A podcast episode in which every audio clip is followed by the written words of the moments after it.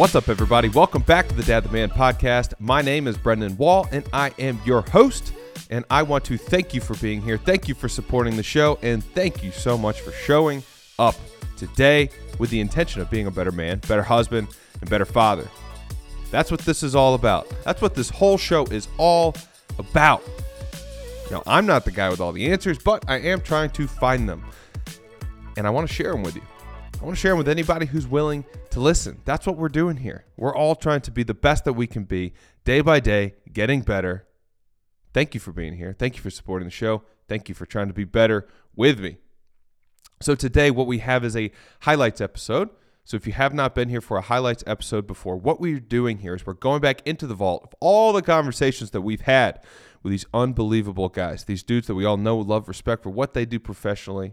We get that peek behind the curtain for what it's like for them within the four walls of their own homes as men, as husbands, as fathers. And we're, we're what we're doing is we're pulling out the punchlines from these conversations. So as I flip back through the conversations that we've had, I think about the things that have stuck with me the most, the things that I've used in my life with my own wife and my own kids and my own self. I'm pulling out those punchlines and I'm putting them on a silver platter for you here. I'm not diving deep into it. I'm not giving a whole bunch of context and additional words and additional thoughts and additional conversation. And I'm not running ads. We're not doing any of that. It's just here's the punchline. Take it with you, put it in your pocket, and use it today to be a better man, better husband, better father. So that's what we're doing here. And before we jump right into today's highlight, I do have an ask. If you're enjoying the show, if you want to hear more, if you want to support us, the best way to do it is to subscribe to the show and leave us a rating and review. Those things are free, they take less than a minute. It's a pretty low bar, but if you want to help, that's the best way to do it. They seem simple, but I'm telling you, it's the best way that you can help. So thank you for doing it. But again, most importantly, thank you so much for being here. That's what means the most to me that you are showing up to love and lead yourself and your family better today than you did yesterday. That's what means the most to me. So thank you for that. So let's jump right into it. So today's highlights episode, we have a we have a clip from a conversation that I had with a guy named Daniel Carlson. Now, if you are an Auburn football fan or an NFL football fan, then you definitely know this name. This guy is one of the best kickers in the NFL. He's a young dude. He's got a long, bright career ahead of him. He's already done some pretty amazing things in the in the league so far. But I really enjoy this conversation with him. He's a good dude. He's so deeply rooted in his faith. And when he speaks, there's so much wisdom for a guy who's so young. He's he's so wise, and I really enjoyed hearing his perspective. We went deep in this conversation, and at one point in the conversation, he he gave me some advice, and he shared this thought that he had about what the real goal of raising kids is, and most importantly, what the goal of raising kids is not. And this will apply to everyone. So let's roll the tape. The goal for, you know, raising kids is not to raise good kids, it's to raise good adults.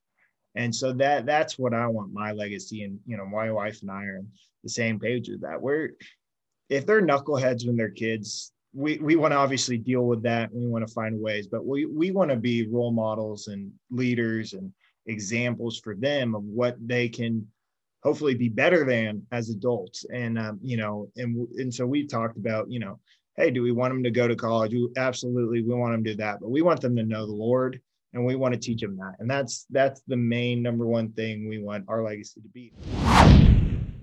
The point is not to raise the best kids. The point is to raise the best adults.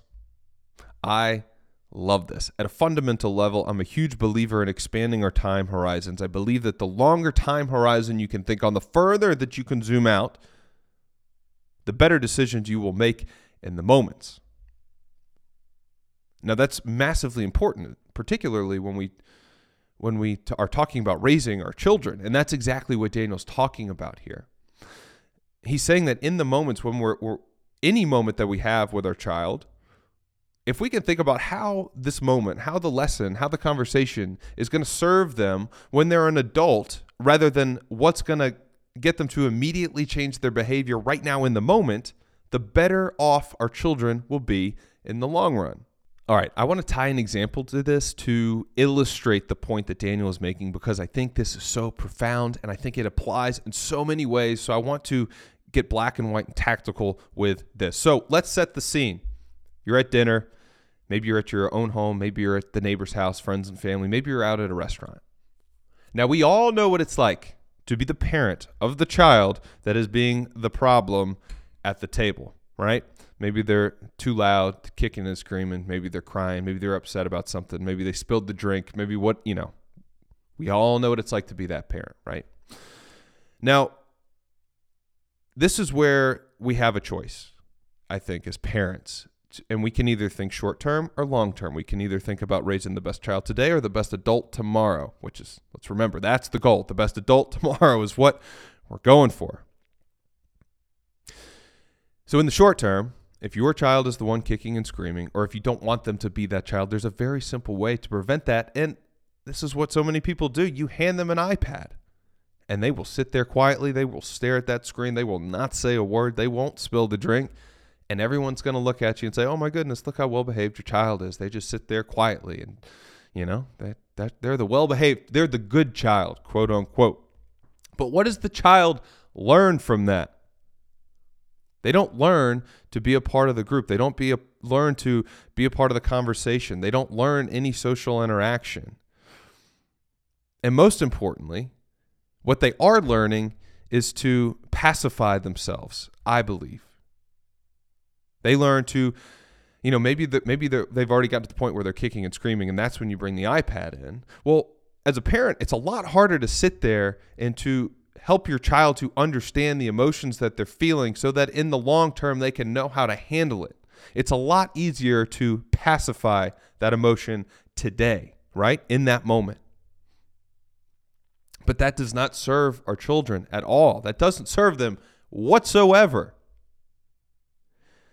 And if you don't believe me, think about it. Zoom out. Because as adults, for us, we pacify ourselves too. It's one of the biggest crutches and weaknesses that we have, I think, in our society today because the, the pacifiers that we have available to us as adults are just they're prominent and they're too easy to get a hold of. I mean, think about it.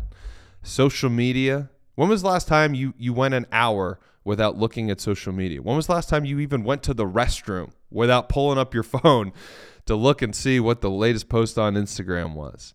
I mean, think about social media, Instagram, uh, television, Netflix, food, porn, whatever it may be. Everybody's got their different things. Some people struggle with all of it, and that's okay. But I think we have to think about this and be intentional with not passing the same habits along to our kids. If we don't want our kids to pacify themselves as adults, then we probably should learn to not pacify them as kids. And what does that look like in the moment? It means not handing them the iPad at the dinner table. And man, that is so hard. I'm not going to tell you that's easy. I'm not going to tell you that that's not going to be humiliating when your child is that child. I know what it's like. This happens all the time. It happens all the time. But I think it's more important that we think about this as a matter of getting the reps in, right? Of course, like they're going to have the meltdown. They don't know how to handle whatever the emotion is. That's okay. But the point isn't to get them to shut up. The point is to get them to learn how to handle it themselves without the pacifier.